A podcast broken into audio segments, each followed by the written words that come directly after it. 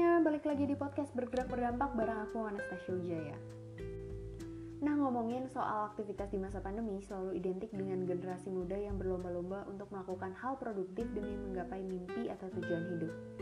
Tapi kalau misalnya seseorang menjadi terlalu produktif akan berdampak menjadi toksik. Hal ini pastinya harus diwaspadai supaya kita nggak terjerumus dalam toxic productivity tanpa disadari. Nah, teman-teman tahu nggak sih toxic productivity ini apa? Jadi toxic productivity ini adalah sebuah obsesi dalam mengembangkan diri yang diliputi perasaan bersalah kalau misalnya kita nggak ngelakuin banyak hal. Mungkin kita sering takjub sama orang-orang yang punya banyak aktivitas dalam kehidupan mereka. Kita juga sering memuji seseorang yang mampu begadang setiap malam demi mengerjakan tugas-tugas mereka. Dengan adanya hal itu, kita akan memiliki keinginan untuk menjadi salah satu dari orang-orang tersebut. Ya sebenarnya nggak salah sih, karena productivity memang hal yang bagus. Tapi hal ini bisa menjadi berbahaya apabila produktivitas itu malah mengesampingkan kebutuhan-kebutuhan dasar, kayak kebutuhan makan, kebutuhan minum, bersosialisasi, dan lain-lain.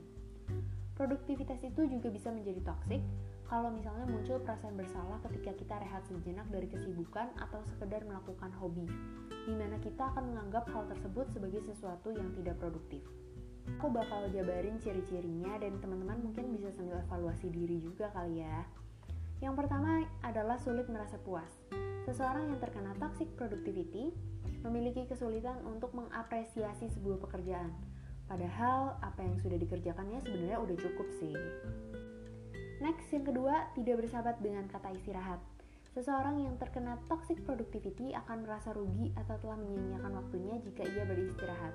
Padahal istirahat merupakan hal yang wajar dan seharusnya ia lakukan.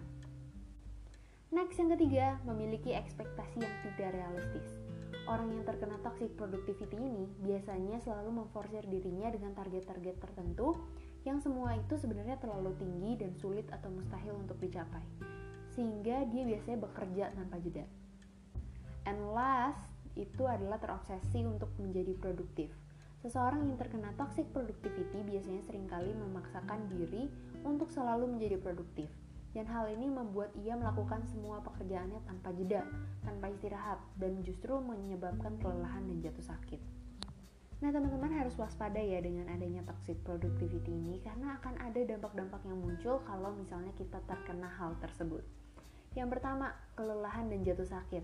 Keinginan untuk terus mencapai semua target yang terlalu tinggi dan tidak bersahabat dengan kata istirahat akan mengakibatkan pikiran lelah, daya tahan tubuh menurun sehingga jatuh sakit yang malah mengharuskan pemulihan dalam jangka waktu tertentu dan pastinya membutuhkan biaya. Nah, dampak selanjutnya yang akan muncul ialah tidak bisa menghargai. Orang-orang seperti ini sulit menghargai hasil kerja sendiri dan orang lain. Pasti akan ada aja nih yang kurang dan tidak sesuai dengan ekspektasinya. Dan yang terakhir ialah sulit bekerja sama Orang-orang seperti ini tuh biasanya kalau bekerja dalam tim suka memaksakan tim untuk terus bekerja seperti apa yang dia mau. Dan dia akan kesal dengan kerja tim yang lambat. Hal ini menyebabkan tim tidak akan berjalan dengan baik. Nah, gimana nih teman-teman? Apakah kalian pernah merasa terjerumus dalam toxic productivity? Aku bakal kasih tips buat teman-teman semua supaya kalian terhindar dari toxic productivity. Untuk menghindarinya perlu ada kesadaran dari diri sendiri pastinya Tanamkan dalam diri teman-teman semua kalau kalian bukan robot yang selalu bisa bekerja 24 jam. Tapi kalian adalah manusia yang butuh istirahat dan rehat dari segala aktivitas. Salah satu cara yang bisa kalian terapkan ialah membuat batasan kerja. Misalnya, waktu belajar dalam sehari hanya 2-3 jam saja. Atau kalian juga bisa membuat tujuan-tujuan yang realistis sesuai dengan kemampuan kalian. Ingat juga bahwa istirahat yang cukup akan membuat kalian lebih bersemangat dalam beraktivitas sudah menjadi fitrah manusia untuk selalu menjadi yang terbaik. Namun memaksakan diri untuk mengikuti standar produktivitas orang lain itu juga salah. Know your limits before it turns toxic. Bukan pencapaian yang utama, namun di mana kamu bisa berdamai dengan keadaan dan mensyukurinya itu lebih utama.